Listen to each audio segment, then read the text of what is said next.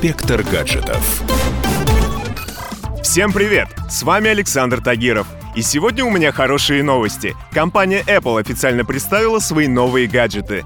И пока Люба и Яблоко Филы прыгают от радости и готовятся занимать места в длиннющих очередях, я попробую рассказать о главных дарах осенней презентации. Поехали!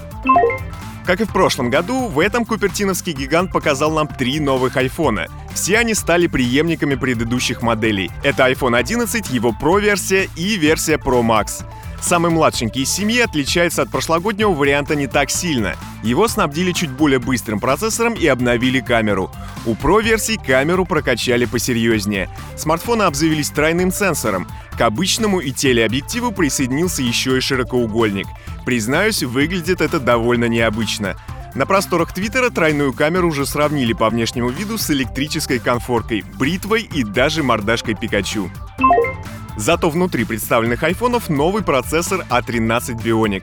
Корпус защищен от воды чуть лучше, а аккумулятор держит заряд чуть дольше. Вообще, вот это чуть лучше, чуть быстрее и чуть прочнее всегда было свойственно всем минорным обновлениям линейки гаджетов Apple.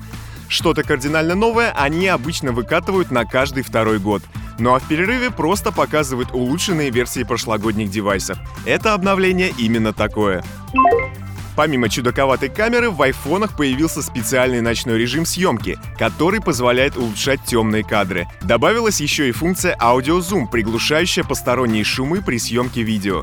Интерфейс тоже обновился. При съемке на основную камеру пользователь сможет видеть то, что происходит за пределами кадра, благодаря изображению с широкоугольной камеры. В России предзаказы откроются 18 сентября. Цены на iPhone 11 стартуют от 60 тысяч рублей, iPhone 11 Pro от 90, iPhone 11 Pro Max от 100 тысяч рублей.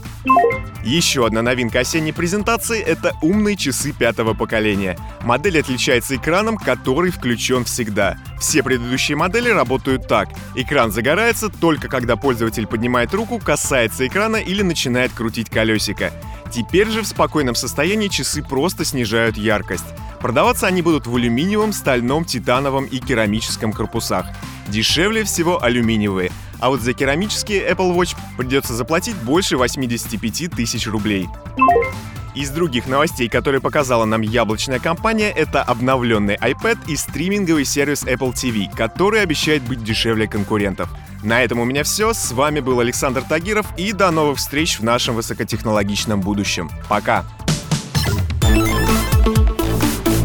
Инспектор гаджетов.